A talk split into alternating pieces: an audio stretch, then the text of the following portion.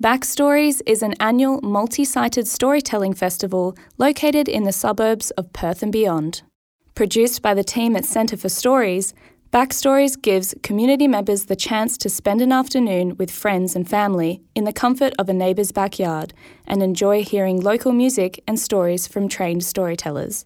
Backstories was possible with generous support from our sponsors, Lotterywest, the Department of Local Government, Sport and Cultural Industries, and the Centre for Stories Founders Circle. This is a live recording of our Backstories event located in the suburb of Nedlands. Recorded on the 20th of March 2021, this afternoon featured live music from Wilton Kerr and emceeing from Sadia Ahmed. The story you're about to hear is from Valerie. It was March 2020, and my doctor looked deep into my eyes and said, I'm so sorry, Valerie. I think you might be losing your baby. I fell into this deep state of shock. It was only seconds before that I had so much joy. I was finally going to become a mother, something that I had always dreamed of. I dreamt of passing on the wisdom of my Nigerian mother to an extension of myself. My doctor was urgently calling the ultrasound technician, and I just couldn't digest it all. I was overwhelmed. She was giving me instructions like drink a liter of water, hold it for an hour, don't pee. Do you have anyone that can take you there? I couldn't comprehend what was happening. I felt like I was in this nightmare that I was hoping to wake up from. I was surprised that I even made it home after that. I felt like I was living outside of myself. I remember calling my little sister all the way in America, and I think it might have been 2 or 3 a.m. in the morning in Los Angeles, and I remember her kind of sounding quite sleepy, saying, Hello? And I told her, My doctor just told me I'm gonna lose my kid. I don't know what to do. And I fell to my knees. And I begged God, please don't take my baby away from me. Spirituality has been such an integral part of my being. It has kept me centered and balanced. It was all that I had at this point. It was my glimmer of hope. After that, I, I headed to my appointment. I laid down my the table, and the technician kind of casually walked in and said, "How can I help you?" And with an intense stare, I said, "I'm here to, for you to tell me whether my baby is dead or alive." He began to scan my uterus, and after a minute, he told me something that I was hoping to hear. It's okay, I can see a baby. I think you'll be fine. And I was able to just breathe a, a breath of relief. My dream was intact, maybe with a little bit of tape on it, but it was, it was still intact. The next day, I was back in my wonderland. I was gonna be a mother. I was getting ready to catch up with friends. I was going to an outdoor cinema, and I was picking my husband up from the airport. All was well. I went to the cinema and I saw friends that I hadn't seen a, a long time. And I remember us like laughing and joking and eating popcorn. That was one of my favorite things to do at the cinemas. And as the lights began to dim and the film began, I felt this sharp pain in my uterus. And I was like, I'm watching a movie. Let me just keep enjoying my popcorn. I am not going to pay attention to that. I don't know what that is. And then halfway through the movie, the pain became so excruciating that I could no longer ignore it. I had to excuse myself to the restroom. And as I opened the door and I stepped in, my life changed forever. I was having a miscarriage. And I fell into this abyss of darkness. And I remember running in the middle of the night, running and trying to escape this horror. And for the next few hours, I was giving life to death. I was having my miscarriage, and it was both a physical and emotional, painful moment. And I remember looking at my husband with bloodshot eyes and saying, I I can't let go. I can't, I can't let go. And he grabbed my hands and he leant his forehead onto mine and said, You have to let go. For the next month and a half, I fell into a deep state of depression. I couldn't eat. I could barely sleep. I was having nightmares. And I couldn't go home. I couldn't go home to America. I couldn't rest in the bosom of my mother. And every time I tried to utter what had happened to me, I felt this hand choking me and silencing my pain. And then one day, as the sun was rising and I could see it glimmering through the curtains,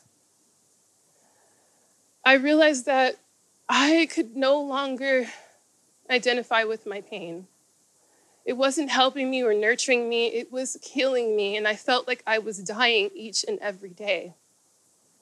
So I mustered enough strength to crawl to my meditation corner. It's something that has always been really important to me. But ever since my miscarriage, I just couldn't find the courage to do the things that I once loved. But at this point, I crawled into my meditation corner and I closed my eyes and I unclenched my fists and I said, I surrender. I surrender. Tears rushing down my cheeks, that's all I could say. I knew nothing else. And each day, all I had was a strength to sit down and still my body, still my mind, still my restless thoughts, and be one with a higher source, more than my physical body. And then my turning point came on one meditation where I realized that what I believed was a traumatic moment in my life, what I thought had broken me into small pieces, was actually my light. It was the flame that illuminated all the walls that I had built for years since I was a young child. It was the first time that I could see the walls that kept me from feeling worthy.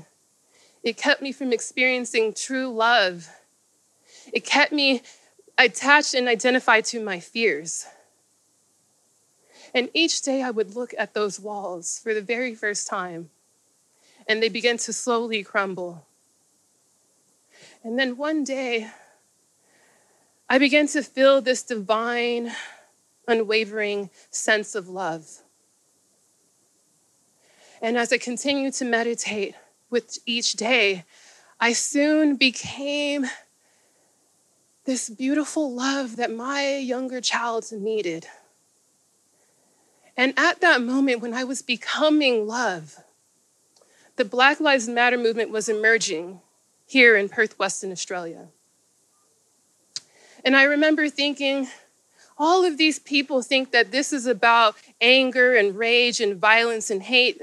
They can't see that's a call to love. And so I felt like it was my purpose to speak at the speech. And just a disclaimer I am no activist. I've never called myself one, and I've never really done anything in that manner.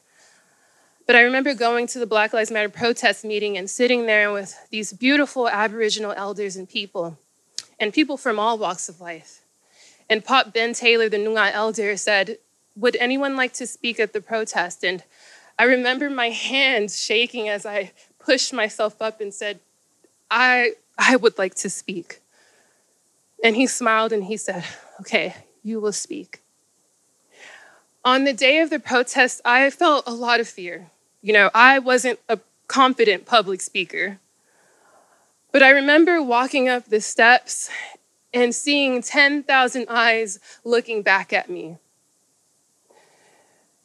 And all I could tell them that, that this is a call to love one another, to be the love that we so desperately need right now. You know, I believe in divine timing. And I believe that each and every one of you sitting here right now, you were meant to be here right now, connecting to me and my story. Maybe it's for your story, maybe it's for your experience, or maybe it's for your loved one or a close friend that needs to hear this. Maybe you need to develop new eyes as you look onto pain and challenges. Maybe you need to look at pain as a spark that could transform you into the purest form of love. There's one thing that I constantly see.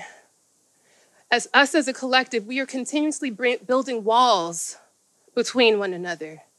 We perceive ourselves as different and we judge one another. And maybe this is a call for us to really look at those walls and break them down so that we can all become divine love and we can all come home to our innate universal oneness. Thank you.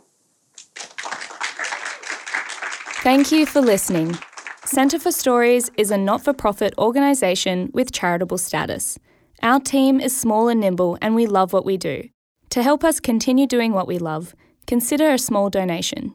You can donate at centreforstories.com.